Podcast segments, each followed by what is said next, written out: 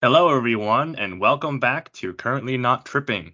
Uh, Nick is not here with us today, so I am going to be your host today, Lee, and I'm joined with my friends Chris and special guest Yuri. Say hello, guys. Hey. Hey, everybody. Uh, Yuri, you want to give a quick little uh, intro to just you Sure. Uh, I'm, I'm your guest this week uh, by invitation of my good friend Chris, uh, who I've been playing um, footy with uh, on and off again for the past past five years and watching Liverpool games with um, uh, on and off past five years. Um, in terms of any expertise here, I'm a proud three-time winner of a Saturday beer league. Um, I am a Chris can tell you I am a poor amateur tactician that feels compelled to give uh, bad halftime talks in almost every rec game I play, uh, and am a um, I would say pretty unhinged Liverpool fan on most Saturdays or Sundays. Um, I come from a fairly footy obsessed family. Uh, my, my my Russian dad kind of instilled it at me from a young age. Um, and as for the World Cup, I'm I'm always excited when these come around. Um, I just again going back to club football, it's very nice to watch football as a neutral uh, and not just be biting your fingers that your team isn't doing well. Um, but personally, actually, like the World Cup is is how I fell in love with soccer. I think the '98 World Cup is one of my earliest memories um, of of watching soccer as a kid and just just lapping it up. And you know, every four years when I see the tournament, kind of gets those feelings going again. Um, and I see the game grow in America, which is always like a, just a wonderful thing to see. So uh, so far it's been a pretty pretty decent one, I'd have to say. Yeah, yeah, we're glad to have you. Um, I'll say uh, one misstep that your Yuri uh, may not know he made was he said uh, uh, we watch Liverpool on and off. Uh, we watch Liverpool together on and off. You better know damn straight that Yuri and I, whether we're together or not, are always watching Liverpool. yeah. Yeah. For sure. We are uh, reckless diehard fans as as you're yet. So welcome. Uh, we're looking forward to the episode. Yeah, we might as well just change this to a Liverpool talk show now. But maybe maybe that'll be for the future, right?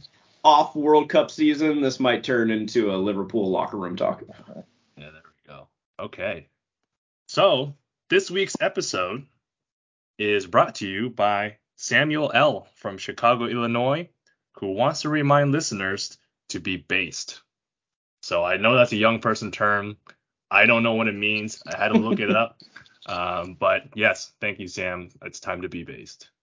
For those of you uh, that don't know any of us personally and you're just hearing our voices uh, uh, infrequently, once a week, twice a week, uh, now you know that we are not young.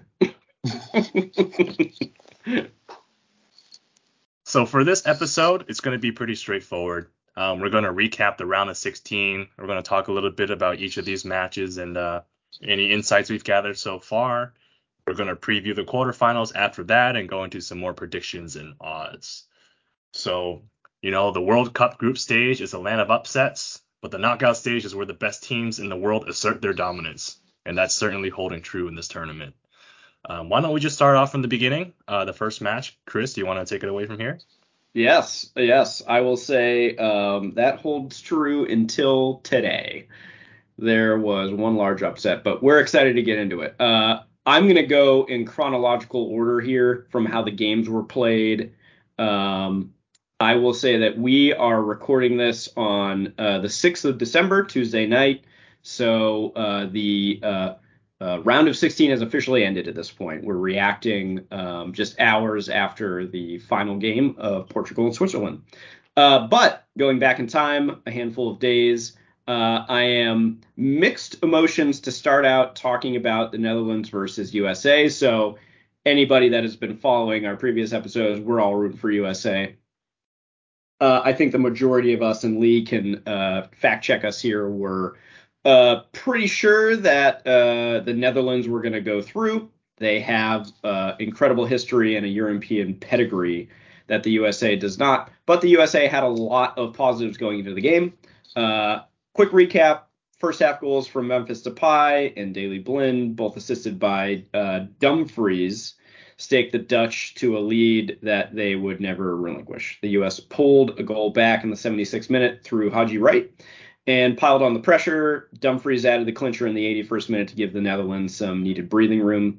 Uh, the USA will now uh, look to 2026 when they will co-host the World Cup alongside Canada and Mexico, which, fun fact, will be the first World Cup that is hosted by more than two countries at once, um, three in this case. Uh, so personally, you know, this game ended three to one. I think that is a well reflected scoreline.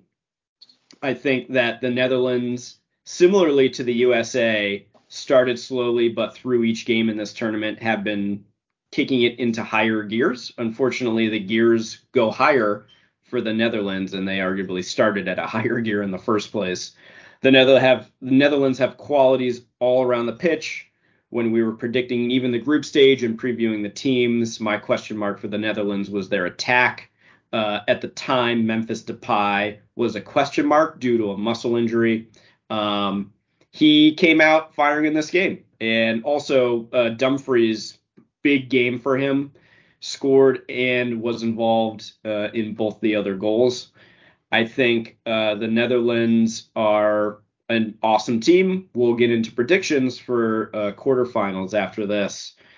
Uh, they're looking like um, potential dark horses in the tournament. I would still definitely not rate them as a top tier this far into the tournament but they're playing well. Uh, there's no doubt about it. So um, uh, uh, again, sad to see the USA crash out. Good news, it's a young team. Um, they're gonna come back even better next year, ideally with a better coach. I think uh, there was a little bit to be wanted, in my opinion, from Berhalter.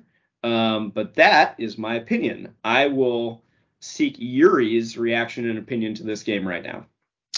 Um, yeah, Chris, uh, uh, agreed on, on most fronts. Um, to sort of uh, to lead off, um, this game kind of went the way that I, that I would have predicted it had gone, um, where you know Netherlands just hit us on the counters or very clinical in their chances. Uh, if you watch the game, I, I, think Netherlands could have probably scored two or three more goals, honestly, if they had just been a bit more, even more clinical, honestly.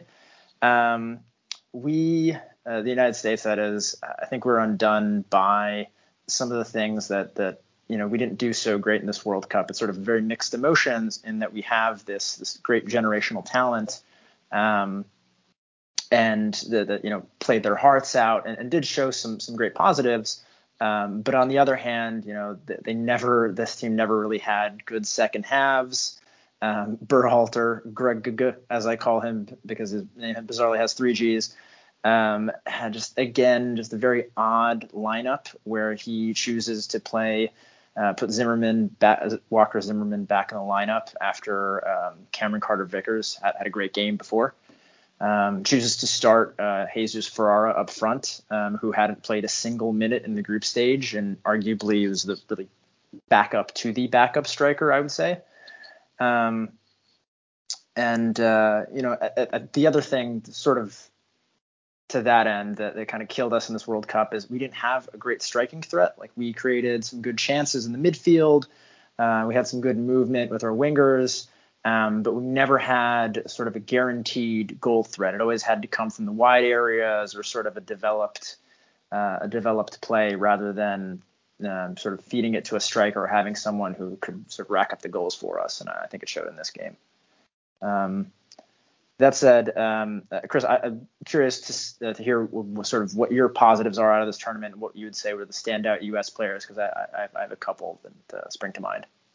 Yeah, uh, standout U.S. players. I mean, I look at I, I I look mainly at the defense. If I'm being honest with myself, I think um, we weren't largely we're not scored upon in the the uh, the group stage, which we had a pretty tough group stage.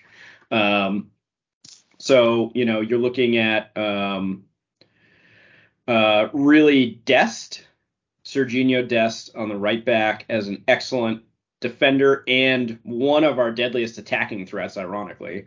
Um, I wish we had him in a different position, but um, it makes a lot of sense for him to be there. Um, Ream uh, did a great job along with Zimmerman, I think, maintaining uh, in the back. Um, They're not top tier defenders, but you don't necessarily have to be as long as you're communicating and well organized. And I think they did as much. Um, those are the standouts for me. Christian Pulisic, I don't think necessarily had a fantastic tournament. He showed up big in a game for sure. He had a clutch goal. I didn't see. I wanted more from him. He's the poster boy. I think we all needed to see a little bit more from him. I'm also disappointed that I didn't see Gio Reyna like play more. that was a big disappointment for me.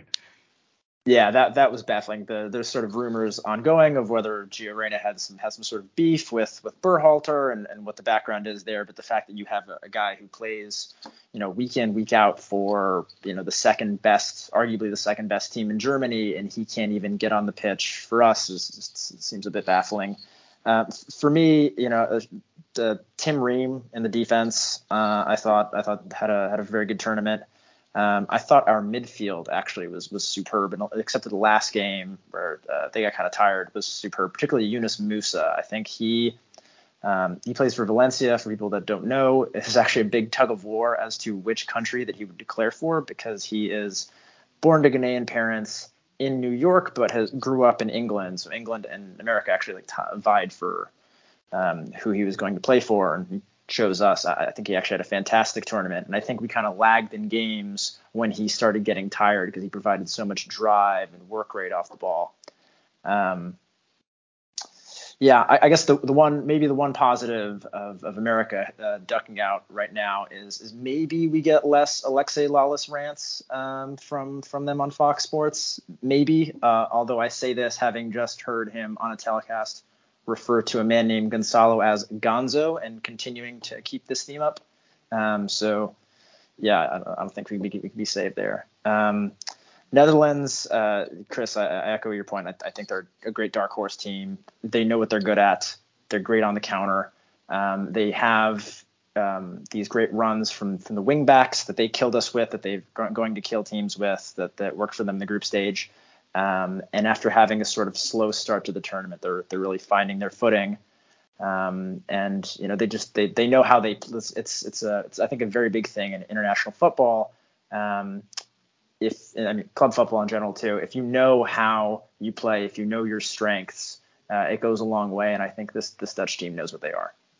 Yeah, yeah, I think it's a good synopsis. Uh, sad to see the USA crash out, but again, we had a young team, and it's going to look even better in 2026. So on to the next. Um, arguably, uh, this is one of the games that I think should have had a higher score line based on expectations. But Yuri, what do you think about Argentina and Australia? Give us a recap and your thoughts. Sure. Um, so this game, uh, for those who didn't watch, it ended 2-1 with an Argentina win over Australia. Um, and so the the game started out uh, with Argentina in control. Uh, Lionel Messi is playing his 1,000th career match, uh, and he scores. Um, don't fact check me, guys. I think it's like his 753rd, 759th goal, which is an absurd like goal return per game. Uh, and he scores the first goal, and actually like a pretty like amazing goal where he hits a free kick it bounces, it comes down kind of to him, and he does a neat little one-two, and then side foots it basically into the corner and has Argentina go up 1-0. Um, in the second half, um, Matty Ryan, the Australian keeper, decides to play out from the back um, and has a real nightmare um, and uh, basically gives it away to Argentina. And Julian Alvarez just has to do just um, not quite a tap in, but a, a fairly easy goal for 2 0. And then at that point, um, the game, Argentina seemed to be in cruise control. This was a game where I thought they really started, at least for probably the first 70 minutes, showed why they're the World Cup favorites. They had complete control, possession. They were basically playing keep away against Australia and just picking their moments on when they wanted to to shoot and go for it. Um, but then Australia had a um, a shot on, the Argentine net um, that got deflected from what would have been a handball otherwise, um, but then it became 2 1. And then the game got a little bit nervy. Um, and I think this is where you, we saw sort of the best and the, the worst of this Argentine team. On one hand, you know, um, in, in, in, cruise control, showing their quality, passing around, um, very pretty football. And on the other hand, once you know they're kind of on the back foot, very similar to that first Saudi Arabia game, they get a bit rattled and mentally a little shaken. Um, And Australia actually had a fair bit of chances to make it 2-2 toward, towards the end. Um, basically, again, through, through Argentina just, just not clearing their lines or Australia being able to play in a ball behind the defense. Um, what was kind of funny to me watching this game was uh, Argentina, while up 2 1, actually could have buried the game multiple times. So had it gone 2 2, they would have been kicking themselves because I think Lautaro Martinez, um, the player who plays for Internazionale, who, who subbed late on for Argentina, he I think he like missed or or um, just didn't make the most of at least like three or four clear cut chances. Um, but um, I can say that they, they, scraped, or I, I, think they deserved the winners, um, although with with some angst. Um, and Argentina go through. Um, I would say, in, in, terms of my reaction and opinion, um, as for the, the Socceroos, Australia, I think they were probably the biggest surprise for me to get out of the group stage. I did not have them, probably had them dead last in their group.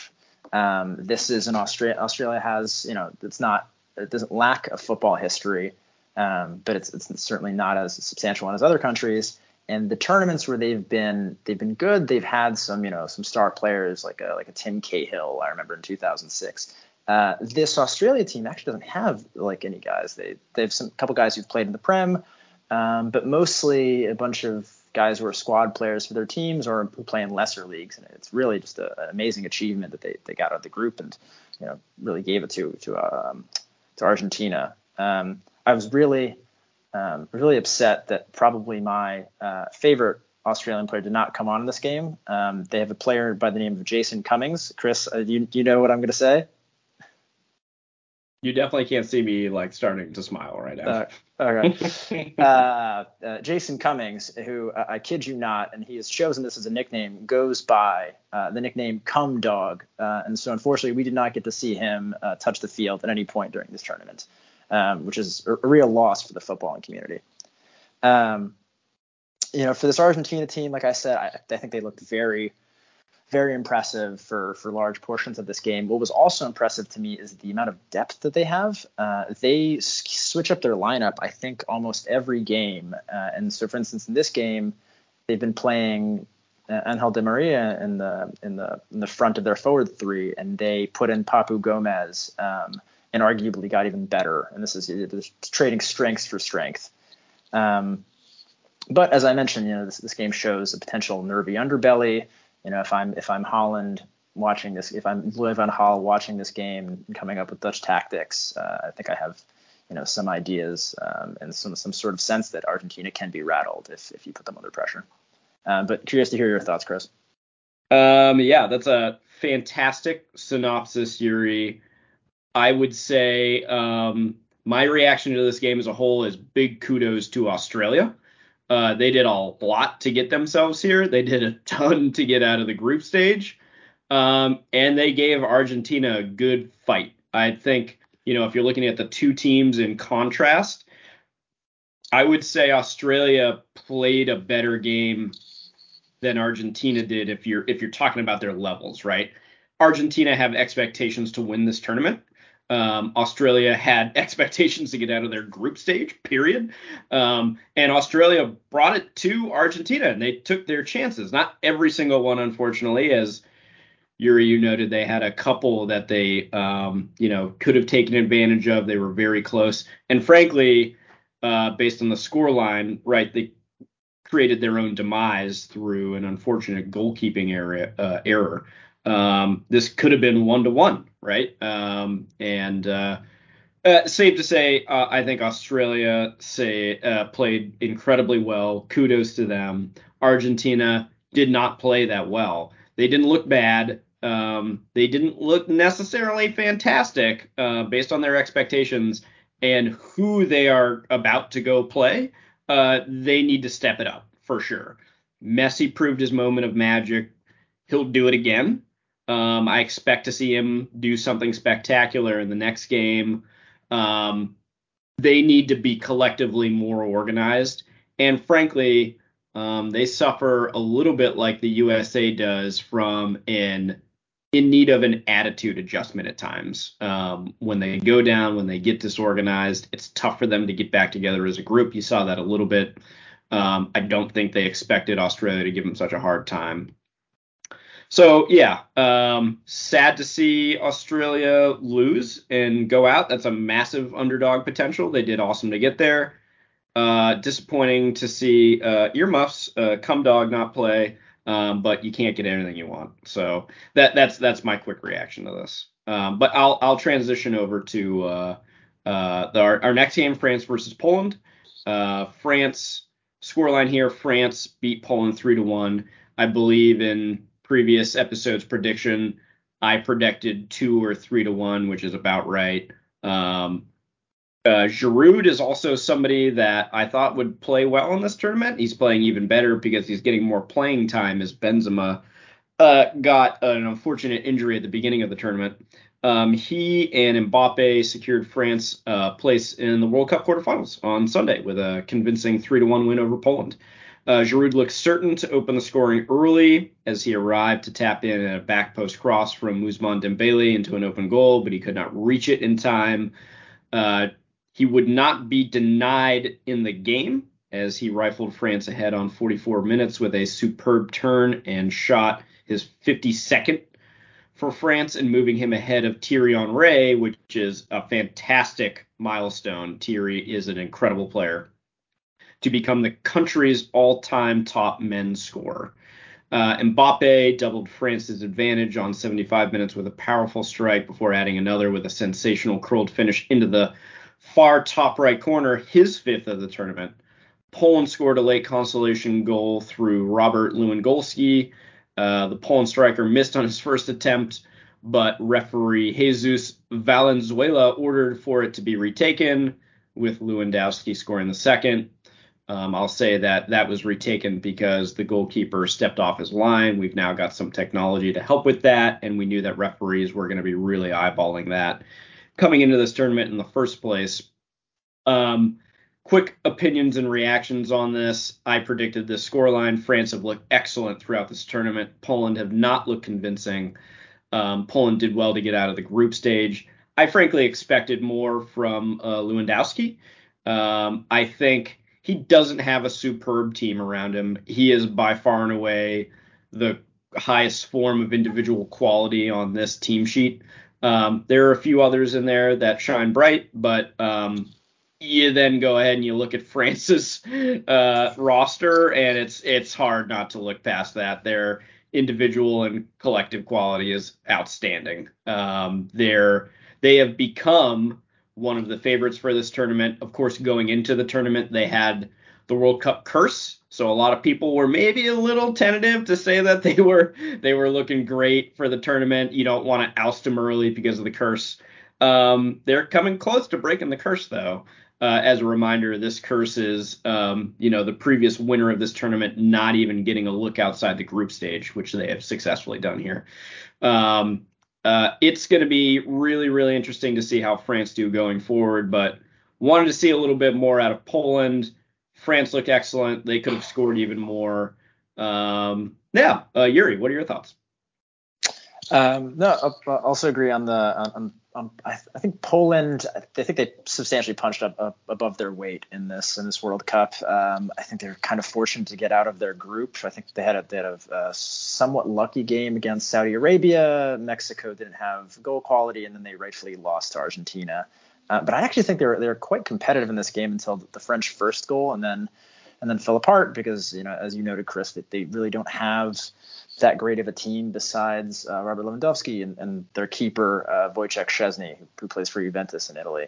Um, uh, France, you know, they played sort of their, their the vintage game that if you've been watching for France in the last couple of years in international tournaments, you know, great counterattacking, quick runs, just speedy uh, speedy runs in behind the defense, um, mostly with Kylian Mbappe um, who was infuriated his coach during the game. Uh, he was playing actually kind of selfishly, didn't track back, and you saw a, a mind-during image of this game was Didier Deschamps, who's the uh, the French national team manager, just screaming at him to get back. Uh, Kylian Mbappe doesn't do it, and then scores a wonder goal like four minutes after.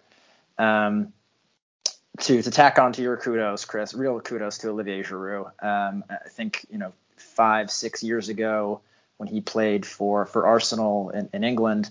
Um, people sort of said, well, you know, he could he can score a couple nice goals here and there, and he does a few things, but he's he's really not that good of a striker. Uh, and I think he's just perennially underrated. Every time that people sort of say, or oh, Benzema's better, or there's a better striker out than him, he shows his class, he shows his quality.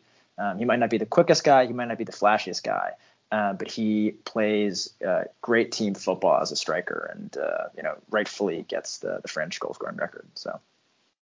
Yeah, big kudos to him. I think I saw some kind of like hot take post on him a couple months ago where you like look at his actual trophy cabinet and what he's achieved as a player. It's incredible. Yeah. Hey, he's gotten so many league trophies like all over the globe. Uh, at the international stage, he's won uh, more than a handful with France. Um, the interesting point that you made uh, with the discussion point of being perennial is uh, in when France won the World Cup four years ago, he didn't score a single goal. so he's doing a lot better this tournament. Um, kudos to him. Um, I think if he's given the right set of tools around him, he's he's incredible. He can really he's scored some creative goals in his day yeah. for sure. Just to tack, um, to tack real quickly onto that, Chris. It, it, it yeah. sounds like he's doing a horrible job if he doesn't score a goal as a striker. But yeah. actually, if you if you watch those games in 2018, he did all of like the dirty work for everyone around him to just score bags of goals. So even though it it seems like he's actually not doing his job, uh, if you watch the games, um, he sort of uh, sort of did the did the hard work so others around him could thrive now. And now he's bagging in the goals, so he can you know if you just looked on goals alone, you could say he's having a good tournament. Yep, yep, yeah, you are exactly right. Um, good. So uh, uh, take us to uh, England versus Senegal. Um, I was happy to be watching this game with you. Yeah, yeah, it was uh, cold, cold Sunday morning, um, and um, was it morning? It was afternoon. Afternoon, sorry. Uh, in DC. Uh, England won uh, against Senegal 3-0. England, three Lions. Senegal, Les Lions. Um, so Lions against Lions. Um, and uh, this, I think, is arguably England's best game of the tournament so far. Probably even better than that 6-2 win against Iran earlier. Um, they um, sort of started off with a, uh, a nice uh, sweeping quick goal where uh, ball was played over the top, uh, and Jude Bellingham uh, squares the ball to Jordan, Liverpool captain Jordan Henderson, who scores the opening goal. Um, and then Harry again, uh, Jude Bellingham uh, takes the uh, takes the ball off a, um, a, Senegalese midfielder in his own half, makes a driving run, uh, plays off I believe the Phil Foden who passes then Harry Kane makes it 2-0. and at that point the game's game's kind of done. Senegal, you know, I think had some had like a nice first 10 minutes. They had a handball shout um, that uh, the referee didn't credit. Uh, and then the game is basically over in the second half when Bukayo Saka sort of hits a, a, a dainty um, uh, redirect goal um, into the net. Um, and this victory extends uh, England's all-time unbeaten run against African teams to uh, 21 games, including uh, eight in World Cups. Um, you know, uh, just some some quick reactions. Um, for Senegal, um, I think this tournament is a real what if, uh, and the what if being their their best player Sadio Mane, um, who plays for Bayern Munich and is um, several time African Footballer of the Year. Uh, unfortunately, got injured right before the tournament, and you wonder if he was in that team, how much better they could have done.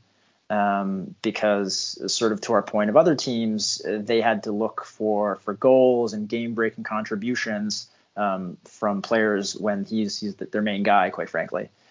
Um, for England, um, this is sort of the best of this English team that English fans are screaming for them to play like. Um, a criticism of their manager Gareth Southgate is he sets them up, you know, very conservatively, not to make a mistake. Um, whereas in this game, they they played a bit more free flowing. They're on the front foot. They're looking to attack. Um, their player of the tournament, undoubtedly, and this game showed it, is Jude Bellingham, the uh, Borussia Dortmund midfielder. Uh, the kid is uh, 19, I believe. Um, he is uh, responsible for for the, the, first two goals. The first goal with an assist, and the second goal was this great tackle and driving run. Um, for just a bit of a bit of footy history. Um, don't don't completely go to sleep yet. Um, every tournament, uh, England wants to have this great uh, heroic figure.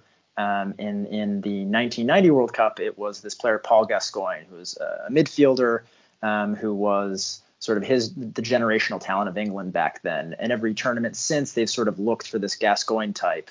Uh, and Bellingham is very much sort of fits that mold of this this extremely talented midfielder that drives the team forward. Um, and so it's uh, you know if, if they play like like this against France, it'll be a very like the way they did against Senegal against France. It'll be a very interesting game, I think. Yeah, my um, that's a great synopsis. My uh, reaction to this game was really uh, just disappointment for Senegal. Uh, disappointed in them, disappointed for them. Uh, England, I think, played to the level that they have been playing. Um, I frankly, coming into this tournament, didn't kind of overlooked England. Admittedly, uh, they've looked strong throughout this tournament. Um, they've got lots of goals, and their defense uh, was has been more stout than I predicted. I thought that's where they would crumble. They've been holding up pretty well. You look back at the meme of Harry Maguire; he's actually been doing a good job um, uh, in the back line.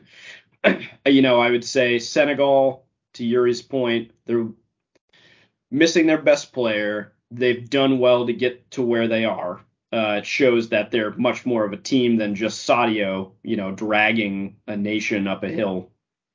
They've got quality across the field. England have, you know, you know, similar to our, our last recap, much more quality on their roster. Um, Senegal, I think, will be a little, little disappointed here not to get a single goal in this game, right? Um, I'd say to Yuri's point, they look like they have something in this game uh, collectively until uh, really even when they went down, you get you get into the first half and you're like, well, you know, Senegal may still have a chance in this. It got to the second half and they just fell apart. Um, they they had you know a totally different attitude towards the game. Um, you couldn't see them recovering after that. It was it was sad to watch, frankly. Um, I I always, you know, I'm a big underdog uh, fan. Would have loved to see Senegal see this for uh, win this for many reasons, if nothing more than to just stop England from any further victories, um, and especially the World Cup because then we won't hear the end of it. Um, but uh, yeah, I, I, think kudos to Senegal for making it this far for sure. Uh, would have liked to see a little bit more out of them in the game, but you know what? You know they had a little bit of a crush here. Sadio as Yuri and I know as a previous Liverpool player, is incredible. Uh, he will bring bonus quality, uh, added quality to any team. Uh, they were definitely missing him here. Um, so I'll move on to uh, next game, uh, Croatia versus Japan, uh, which is our first game to end up in penalties, not our last. Scoreline here. so Croatia end up beating Japan on penalties three to one in total uh, with a, a 1-1 score line tied going into penalties. So each team scored a goal prior to the penalties. Croatia progressed into the uh, QFs after winning um, on Monday. It was really, really hard fought uh, 1-1 draw uh, for both teams. I think both teams played incredibly. Um, Daizen Maeda gave Japan the lead just before halftime when he pounced following a deep free kick into the opposing penalty box. Uh, Croatia hit back through a super header from Ivan Perisic on 55 minutes to set up a tense final half hour, although neither side could find a winner inside 90 minutes nor in extra time.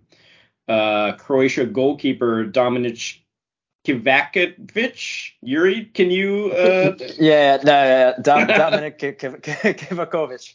Kivakovic, thank you. Uh, I, I knew I was going to mishandle that one. Ex, ex, excellent Slavic pronunciation, Chris. Yes, yeah, yes, I'm excelling. Uh, saved penalties from Takumi Minamino, uh, Kaoru Mito Mitoma, Maya Yoshida before Mario Pasalic. I'm sorry, it just if it sounds like I'm just sneezing over and over again.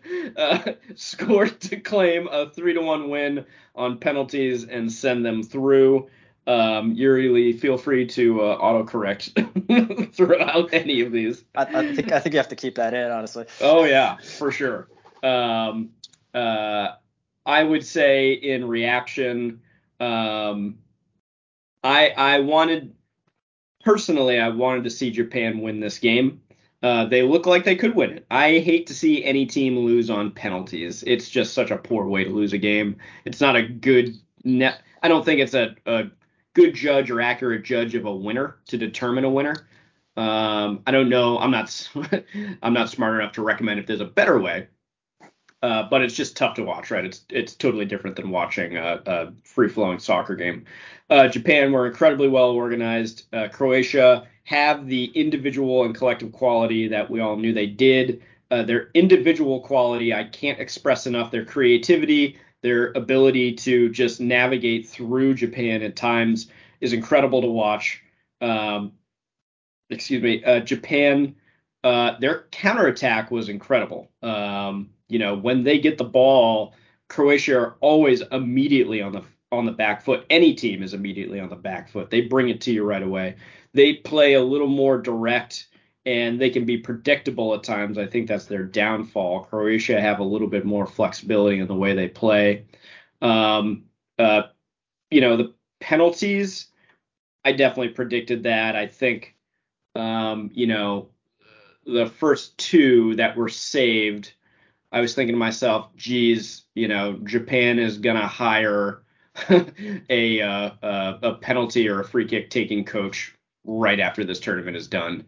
Um, that was, for, if you did not see the penalties, they were abysmal from Japan. Um, that's tough to watch. Um, Croatia, on the other hand, dispatched their pen- penalties very well. One was saved. Um, you can't score them all. Um, in the end, Croatia, you could argue they deserved it. I argue this is a tie, but Croatia are slightly more experienced, have slightly more pedigree than Japan in this tournament, uh, and just on tournaments at the world stage. So uh, Croatia, uh, kudos to go through. I think they're going to have a tough time after this. Um, you know, they made it to the finals last, uh, not last year, the last tournament against France. Um, so we all know their capability. They showed it here. Um, uh, you know, unfortunately, Japan, somebody had to take the L here. It was them. Uh, tough to see them, you know, die out of this tournament. I love that they were winners of their group stage. Um, but again, kudos to Croatia. Yuri, your thoughts? Yeah. Um, again, uh, to, to tack on some of those points, I, I, I, think watching this game, I had the sense when it went to penalties that Japan, the momentum was in their favor. Um, you know, they you know, it seems like towards the end of extra time that Croatia was really playing for, you know, for a draw to get to penalties, whereas Japan, they were just, they were attacking, they were pressing them. I think they had the better moments, arguably, throughout the game. Um, and it was just kind of this like weird, bizarre reverse fortune where, you know, you think they, they have the actual, the momentum coming into penalties and they just fall flat. You know, as Chris mentioned, these are some of like the poorest penalties I've seen at a World Cup um, where, you know, they neither hit it low low into the corner. They don't fake out the goalkeeper. They don't hit them hard. It's these sort of you know half shots that are you know easily savable to the goalkeepers left or right. Um, uh, you know, I, I, thought at various points in this game the Croatia was for the taking. It's sort of um, they Croatia had some very nice games in the group stage. Uh, I think this one they they kind of look their age. They have a bit of an aging core. Uh, Luka Modric is a fantastic footballer who's been playing for geez, I think like at least 15 years at a, at a, at a top flight level. Um, but he had a, a kind of, a, uh, to use a big word, a, a languid performance, looked strangely poor, uh, and some of the other um, older Croatian stars around him uh, looked a little bit slow and tired. Um, so to Chris's point, I, I, think they they should be a little bit worried going into their next game because I, I, think they were kind of lucky here. Um, the uh, to you know, um, give a fun fact of what the World Cup is going to miss now that Japan is eliminated. Their fans, their fans are fantastic. Uh, they have uh, great spirit. And importantly, they have a commitment to sustainability because after every match, they clean up the stadium section. If you guys haven't seen the pictures of this, I recommend you look them up. When the games are over, the Japanese fans pick up all their trash before they leave the stadium. It's amazing. Um, so I, I, saw a meme of uh, the, the, the caption was uh, stadium workers, and it was just a man crying. Uh, stadium workers after Japan was was eliminated, and it's a man crying. Yeah, we um, we called this out. I, am glad you said that. we called this out on a previous episode too right. that they've been doing this, and um, you know, they uh, FIFA provide the um, the fair play award at the end of the tournament, and this is definitely the fans could take this one. Uh, fans have taken it in the past, and um, also their coach at the end, you know, walking down, bowing uh, to all their fans in respect um, and appreciation of them making the travel. They've just been class the entire tournament. So again, another reason it's sad to see him go. Uh, going in, looking at the next game, I'm going to turn it over to you, Yuri. Uh, a little bit of a blowout here. Brazil versus South Korea. Um, thanks, Chris. Uh, Brazil won against South Korea 4-1. Uh, also could have been a higher score. And to continue a theme, this is one of these games in which you know the top the the top tier team, top tier team being Brazil, finally shows its quality and just you know just plays lights out. Um, Brazil scored four goals in in the first half. Uh, the first um, just cutting through the South Korean defense and Vinicius Jr. scoring. The second, a penalty through Neymar.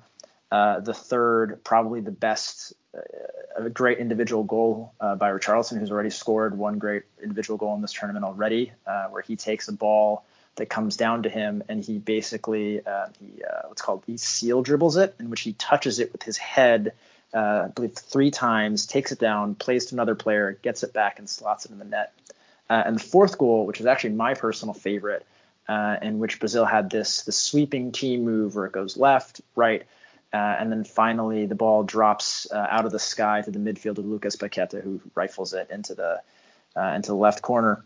Um, and then they Brazil sort of um, took off, you know, took their foot off the pedal a little bit. Um, I, think kind of in deference to their opponent and also not to tire themselves out, uh, and played a bit of keep away. Um, South Korea, I think, had had a couple of good looks. Uh, the uh, Wolverhampton uh, striker Hee-chan Hwang hit a very nice shot uh, in the first half uh, that Alisson, Brazil's goalkeeper, um, had to make a, a, diving save to get out. Um, um, and at that point, I think the game was was 1-0, 2-0, so it could have made a difference, uh, but they weren't that much of an attacking threat, and ultimately get a, a consolation goal in, in, the second half, uh, where one of their players just sort of um, whacks the ball as hard as he can, and it takes a redirection and uh, goes into the Brazilian net. Um, the uh, big points uh, of this game, in terms of the um, um, atmospheric points is Neymar, uh, arguably Brazil's best player, um, who had picked up an ankle injury in the first game, was finally back for this one. Uh, I think I mentioned that he, he scored the second goal, of the penalty. Um, the the game was a uh, basically like the epitome of what you think Brazilian football is, which tends to be you know samba, dancing, joga bonito, the beautiful game, where you just think of like this like wonderful individual skill where these guys are just having so much fun on the pitch. Uh, and th- this this game was an encapsulation of that. You just saw some some great moves, some wonderful skill, uh, and uh, dancing after after the end of every goal. So apparently, Brazil has a dance for every goal celebration. Uh, according to Richarlison, they have something like ten. The way this game was going, I thought they were going to go through every single goal cel- dance like goal celebration that they had.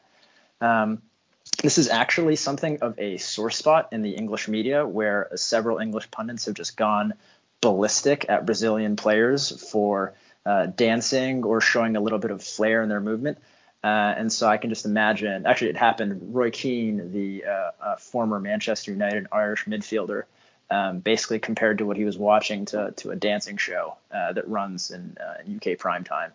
Um, and so it's just a it was joyous to watch. I don't think it was disrespectful. I think you know they just played uh, they played their best self. Uh, and, and, to me, Brazil is was my World Cup favorite if I if I really have to think about it and, and not go with my heart but go with my head. And I think they they just showed to me why um, why I rate them so highly. Um, South Korea, um, kudos to them again. There's another team that really punched above their weight, particularly given the group that they were in, um, in a very competitive group with Portugal, with Uruguay, with Ghana. Um, you know, I think much like with with Australia against Argentina, you know, they just this is a game where, um, or the U.S. against Netherlands, uh, this is a game where the other team just simply had had more quality and uh, and uh, capitalized that, and in the end, that made the difference. Um, but uh, but you know, great showing of them in this World Cup, I think. Yeah, I don't have a ton to add here. You know, I think um, the dancing portion, not disrespectful at all. That's their style, right? That's where they come from. They they love to to celebrate their victories. Natural thing to do. Definitely not a sign of disrespect. Uh, I thought I, I predicted a scoreline similar to this. I believe I didn't think South Korea really had it in them when it came to facing up against Brazil. Um, Brazil have looked dominant in this tournament. I think to Yuri's point, uh, you know, there were really two contenders in my mind of who would take this tournament. It was Brazil and Argentina. I picked Argentina. This is all said before any games played. If I'm to repick that now, I'm picking Brazil. They look much stronger than Argentina at the moment. Um, Argentina just don't have the same fluidity, frankly, uh, that Brazil do on the attacking front. Um, and Brazil, frankly, have been, you know, uh, stronger or more stout in their defense, um, which they have historically been as well when you're comparing South American teams. But uh, kudos to them. Uh, South Korea, again, you know, they were happy to make it here.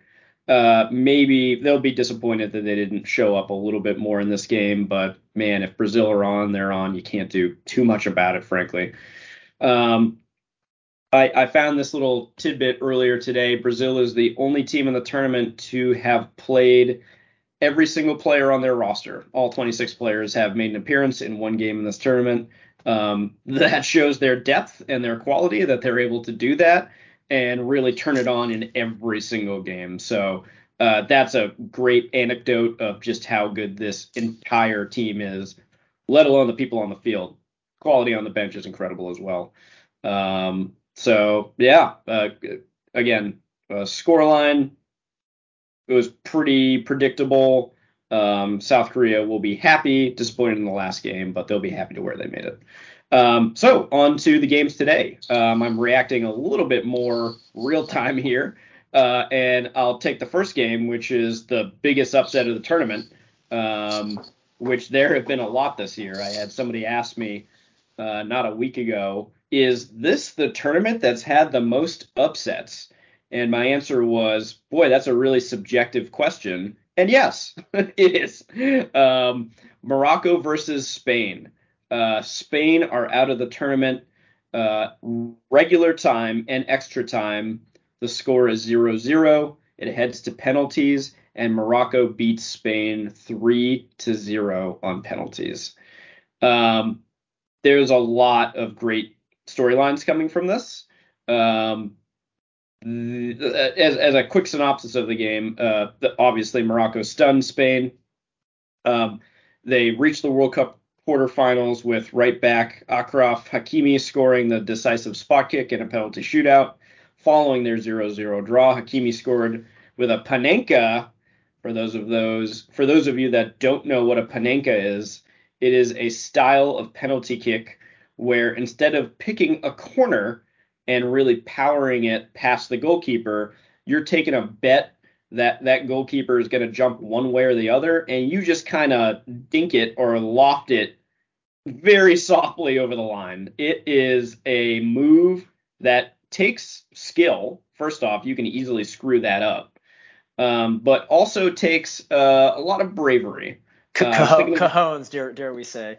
Uh, I was thinking of a different word that's quite similar to that, but I held my tongue. Um, uh, but yeah, it's exactly right. Um, you know, he good for him for doing it. Nobody would have expected that, and that's really why it succeeded. Uh, Spain missed three spot kicks and exited uh, the tournament in a 3-0 shootout defeat. Morocco made history by reaching their first quarterfinals and also becoming the first Arab nation to progress to that stage of the tournament. Quick reactions here. Wow, I was in work, not able to watch this game. I caught the the replays of it, but I'm watching, you know, just the uh, the uh, conjecture on my phone, the score updates. I'm actually sitting next to my Dutch colleague, uh, who's a big soccer fan, and uh, I, you know, I kind of bumped him in the middle of the meeting. I was like, "Hey, take a look at this," and he like almost dropped out of his seat. Um, nobody, nobody thought this. Uh, I think I predicted Spain to easily win this matchup. Um, Morocco, this is to say nothing poorly of Morocco. Morocco have played well throughout this tournament. Um, I think they got a little easy out through the group stage, uh, which is why I gave Spain, I, I gave, you know, uh, Spain the uh, easy win here. But Morocco, to their credit, really stood up to Spain. Morocco had been playing well through this entire tournament. They carried it through the round of 16. They have quality not as much or recognizable as uh, you would see with an English or a French or a Brazilian roster.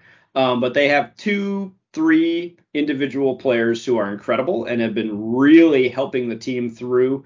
Um, this is to say nothing about the quality of the rest of their roster um, that has been, you know, really well organized, stuck to the task that the coaches give them. They've been really fun to watch. Um, Spain boy, wow, there's going to be a lot in the Spanish headlines uh, tomorrow morning. Uh, this is this is the penultimate collapse of the tournament. Um, Spain haven't looked the most promising. They haven't looked the most convincing. You could argue that they look the prettiest, right? They're fun to watch. They're fluid. Um, you know, the big question mark that they've had throughout the entire tournament is where are the goals coming from? Uh, when Alvaro Morata is your center forward. That doesn't say a lot about your striking options. Um, do credit to Morata. He's done decent through this tournament. Um, he's always he's never been rated a top tier striker. He's a good striker. He's always been playing on top tier teams. He's just never crept into that quality of like a Lewandowski, um, you know, or an Ibrahimovic, for example. Um, he's always just been sort of rated as second tier. Um, that's that showed today, unfortunately for them. Um, but that being said, you'd think that Spain would find a way to score some goals. With the, they have quality across the entire pitch throughout their midfield. Um, so yeah, massive upset here. Um, I I don't really have anything else to say. Like I Morocco is is my underdog tournament for the team from now on. I'd love to see them get out of the quarterfinals. The big question mark they have now is like, you know, it's their energy reserves. Um, they haven't made a ton of changes from game to game. These guys are going to be tired. They're going to be exhausted, and they're just going to play more challenging opponents. Morocco would be happy even if they uh, uh, lost their quarterfinal because of how they have played and made it through this tournament. Yuri, your thoughts?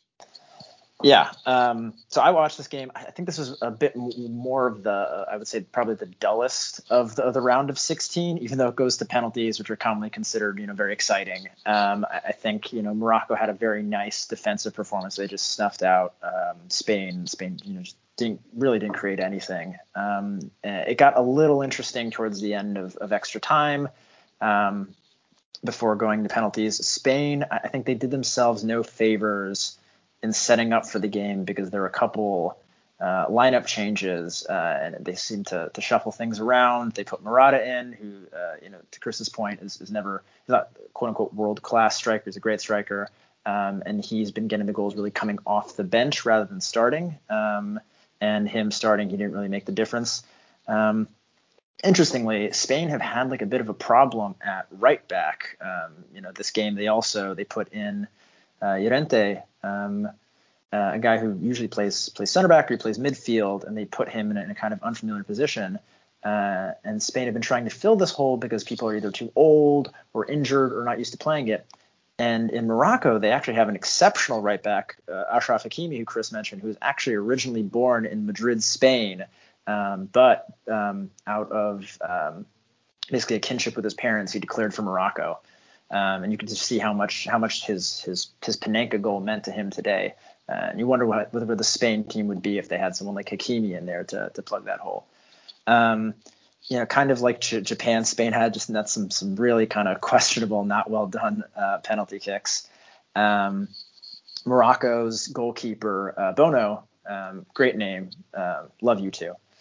Um, he uh, plays actually in in the Spanish league in La Liga, and during the penalty, you could see him. I, I love when goalkeepers do this when they talk uh, shit to, to the penalty taker as they're about to take it to psych them out. He was doing it with every single Spanish taker. um, and even basically goading them into where they were going to shoot um, and guessing actually correctly every single time, um, which was quite funny to see. Um, you know, Spain, I think they still have a fairly young generation with uh, players like Gavi and Pedri. Um, so you know, the you know, like just with like America, you know, the next tournament they'll be a bit more mature. We'll see what what how they progress then. Um, but it, does feel like that they could have done more this tournament, especially given the quality they showed in their first game. Morocco, uh, I mean, you know, it's an amazing story. It, it would be if, if every game that they have won, uh, people in Morocco and Moroccan immigrants in Western Europe have been going nuts. So I can only imagine the scenes if they win the quarterfinals. Um, so you know, I, I, think you know they're they're they're probably the neutrals' favorite. I'd have to say. Yeah, I uh, will just round this out and say I do not share your same enthusiasm for U2. So anyway, uh, good good segue into the uh, the last game. Yuri, take us through uh, Portugal versus Switzerland. Yeah, so Portugal Switzerland 6 1, the biggest bloodbath of the round of 16. Uh, the um, storyline going into this game was uh, Cristiano Ronaldo, uh, who has been perpetually in the headlines, um, CR7 as he is known. Um, depending on your viewpoint, he's either the greatest footballer ever or he is a massive prima donna. Um, he Yuri, by way of context, we have been referring to him as Ronnie. oh, Ron, Ronnie, Ronnie. I, am not going to use my nickname of CR37 here. Um, uh, Ronnie, big big Ron. Um, he has been making news for falling out with his club, um, with being kind of, dare I say, petulant, um, and sort of prioritizing himself over the team. And there were a couple of scenes in uh, the Portugal South Korea game where it seemed like he um, sort of brushed off his coach and brushed off the fans and his other team. And so he was benched for this game, which was a big shocker. Uh, he did not start. He ultimately comes off the bench in the, I think, the, the 70th, 75th minute, uh, by, by which point the game is already, um, uh, I, think, I think it was already 4 1, 5 1 by that point. Um, but without Ronaldo in the lineup, they actually looked way better than what they do with him. Um, Gonçalo Ramos, um, who is a, if you watch the Portuguese Portuguese league, uh, which I assume many people don't because I have literally no idea where you could watch it in the United States. Um, he plays for Benfica, which is one of the big clubs of Lisbon. He started in place of Ronaldo and scored a hat trick. Um, and you know, with the first goal, um, scores really, really brilliant goal where he takes it on a turn and rockets it into into the near top corner. Uh, and that basically changed the the complexion of the game. You know, the Swiss team they're very good. Um, they were good at keeping their shape um, in, the, in their in their group games. And as soon as you know Portugal scored a goal, they had to go for it, and they basically opened themselves to the counterattack. Uh, and Portugal hit them not once, not twice, not three times, not four times, not five times, but six times with these well-worked counterattack goals. Um, this was, you know, again to continue a theme. This is probably the best I've seen Portugal play in this tournament uh, and leaves a, a question for the for the Portuguese manager of you know it seemed like it was a, a, good decision to drop Ronaldo. They played much more fluid. They were much more positive, much quicker. Uh, and you wonder if for the next game he's going to keep Ronaldo on the bench uh, again. Um, uh, it, it, I'd be curious to see. Apparently, there were some also some um, you know Ronaldo Ronaldo drama at the end where he uh, appeared to ignore his teammates and the manager after briefly clapping the fans and walking off. So the the Cristiano show, even if he's not playing, even if he's not having a good game, it, it goes on. Um, but I, I, think this Portugal team, um, they're they're fairly well balanced and they have a lot of really great technical players: João Felix, Bernardo Silva, Ruben Neves um, uh, Rafael Leao. There's such a real real wealth of talent um, that's that's come out in this tournament. Yeah, that's a awesome synopsis. I don't have a ton to add. Not a big Ronnie fan. Um, glad to see him on the bench. Um, thought that Switzerland would put up a little bit more of a fight here, frankly. Um, they've got more quality uh, on the field than this scoreline reflects. Portugal, on the other hand, have the quality to be able to do this. Um, I'll uh, just switch it quickly over to um, some uh, just a couple of uh, refereeing uh, stats here. Uh, so as the I guess candidate referee here, and uh, a proud USA representative. Uh, the USA's representation of referees in the form of Ismail Elfath and his team uh, have refereed three matches, the most recent being Japan and Croatia's exciting match decided on penalties. Uh, during Cameroon versus Brazil, Elfath showed uh, Vincent Aboubakar. Ab, ab, Abubakar. Abub, so I did get it right. I, I like I like Abubakar better. Personally. Yeah, you Abubakars. Uh, during Cameroon versus Brazil, Elfath showed Vincent Aboubakar a second yellow card for removing his shirt as he celebrated his stoppage time winner for the Indomitable Lions. But in one of the most memorable moments of the tournament so far, the referee also congratulated the player on his strike, shaking his hand before sending him off. Uh, he is now tied with former referee Mark Geiger, uh, another popular USA referee, uh, in matches officiated at a single World Cup by an American. Will he be picked for a fourth? Interesting storyline here. Uh, while Ismail Elfath uh, is um, a representative of America, he was born in Morocco. So he would not be able to referee that match simply because of his ties there, which is uh, a little disappointing. I think that Elfath has done a fantastic job in every single one of his games so far. Um, forget his representation of the USA. I want to see him advance and do well there. Um, uh, referees, uh, again, uh, Ismail here uh, referees in the MLS, which is not a top tier soccer league by any means in comparison to the global stage.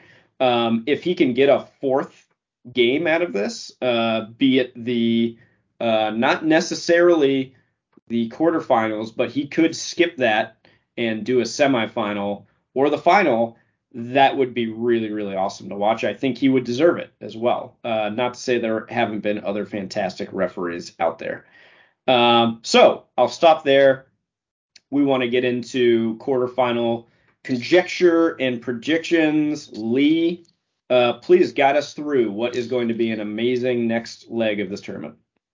Yeah, so the first match for the quarterfinals is going to be Croatia versus Brazil.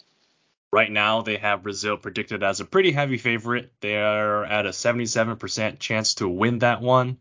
Um, and actually, they are predicted currently with the teams remaining to be the favorite to win the whole tournament, but we'll get to that at a later time. They have to still win this one to at least continue their journey. Um, I feel that that's pretty accurate. Um, Brazil is obviously looking very, very strong.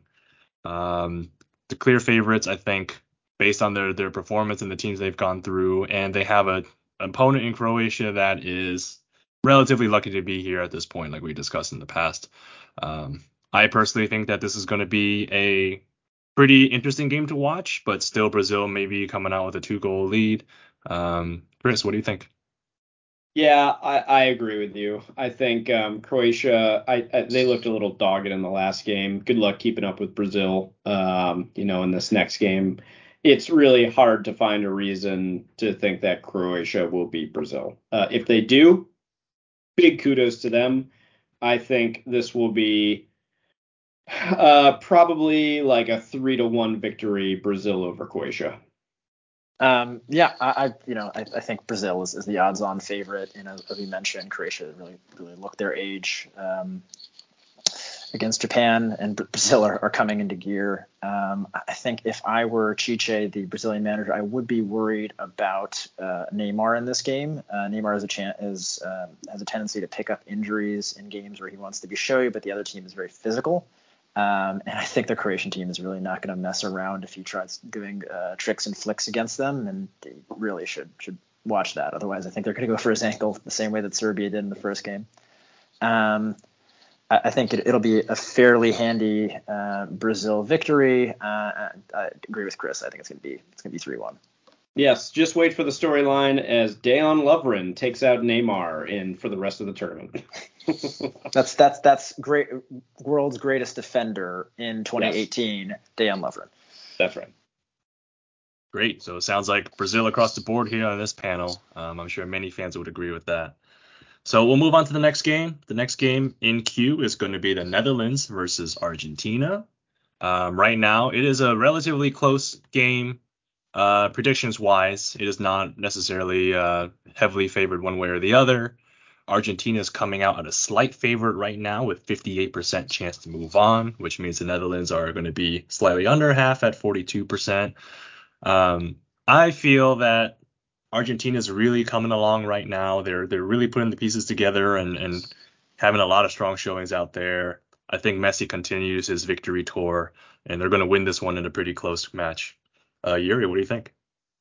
Uh, I'm going to be a crazy person uh, and go for the quote unquote underdog. I, I play with a lot of Dutch guys in, in my league. i have always been, kind of been partial to Netherlands, so maybe it's my heart rather than my head talking. Uh, but based on sort of Argentina's uh, weak underbelly, um, and the fact the Netherlands are, are, very good on the counter, I'm going to go for a shock result uh, and say that uh, Netherlands actually wins this with 2-0 off of two well-timed counters. Um, some interesting history here for people that don't know. This is the 1978 World Cup final all over again, and Netherlands always consider, consider themselves kind of hard done by that World Cup final. That there was some some funny business going on, and they were the better team than Argentina. So that's some some other stuff undergirding this game for them.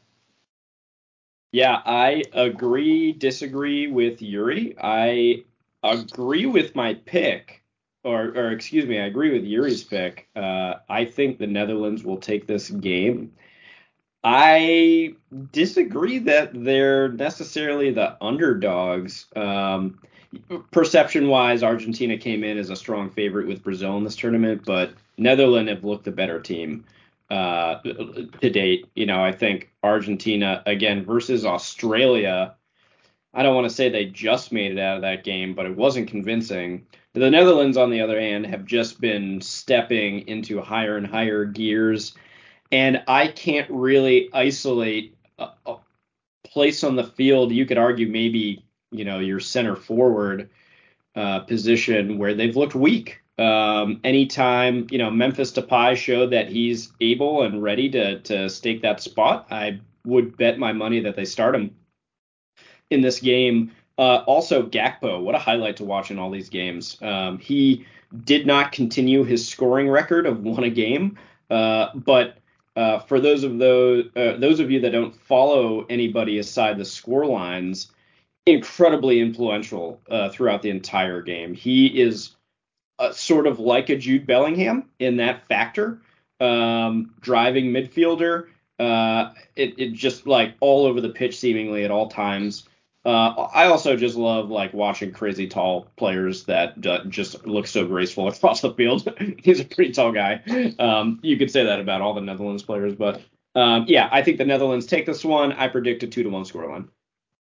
Okay, so we got two for the Netherlands, myself for Argentina for this match. Um, I'm just going to add a little tidbit here. I'm always actively rooting against the teams that to knock the USA out of the tournament. So I hope the Netherlands lose this match and then Argentina loses the following one.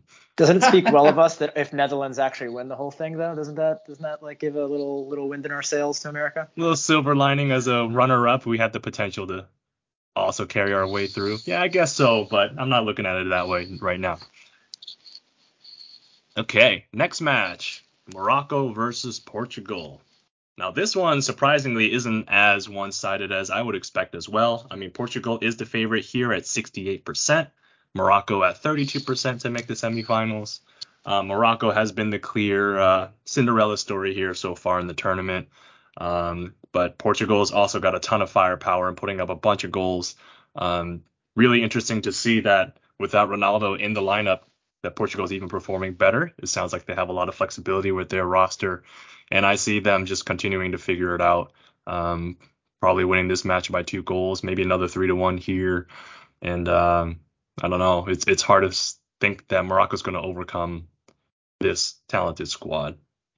Chris, your thoughts? I'm going to be the one to say it. I think Morocco's going through. I'm picking them. Uh, this is going with my heart and not with my head. Um, I I agree with um, uh, Lee's assessment, um, but again, I don't think any one of us here can really poke holes in Morocco at the moment. You could poke holes in their roster and their perceived lineups, but through every game they've showed that they're a great team. Um, Are Portugal likely to win? Yes. Do I want them to win because they have Ronnie on the team? No. So yeah, Morocco is going to take this. Uh, let's say uh, 15 to two. Um, I, as much as it would be awesome for Morocco to go forward, I, I think you know to your point, Chris, they they have some weathered legs. Um, they, I, I think in the game. Um, in the game today, uh, Romain Saïss looked to have picked up an injury. A bunch of mm-hmm. other people looked looked completely knackered. Um, I still think they're going to be very stout defensively and cause Portugal a lot of problems. But uh, in my crystal ball, I'm thinking Portugal is going to break their hearts at like the worst moment, and it's going to be a 1-0 victory to Portugal. Oh, you're probably right. oh, this is going to be a really fun game to watch. I think it's uh, anything goes in this one. I think anytime Morocco participates in the match, we really don't know what's going to happen, and uh, they've kind of proven it all the way here. Um, yeah, I, I like seeing underdog stories. Obviously, the further along the tournament goes, it's so much harder for them to win. But I will never be disappointed if you know the underdog pulls it out. So we'll, we'll stay tuned to that one. That would be another one to follow. Okay, and last but not least, our final match of the quarterfinals. It's going to be England versus France. Um, this one is as tight as it gets. I'm looking at the the um, I'm looking at the predictions that are for the semis, the finals, and the winning the whole thing, and both teams actually have very similar percentages.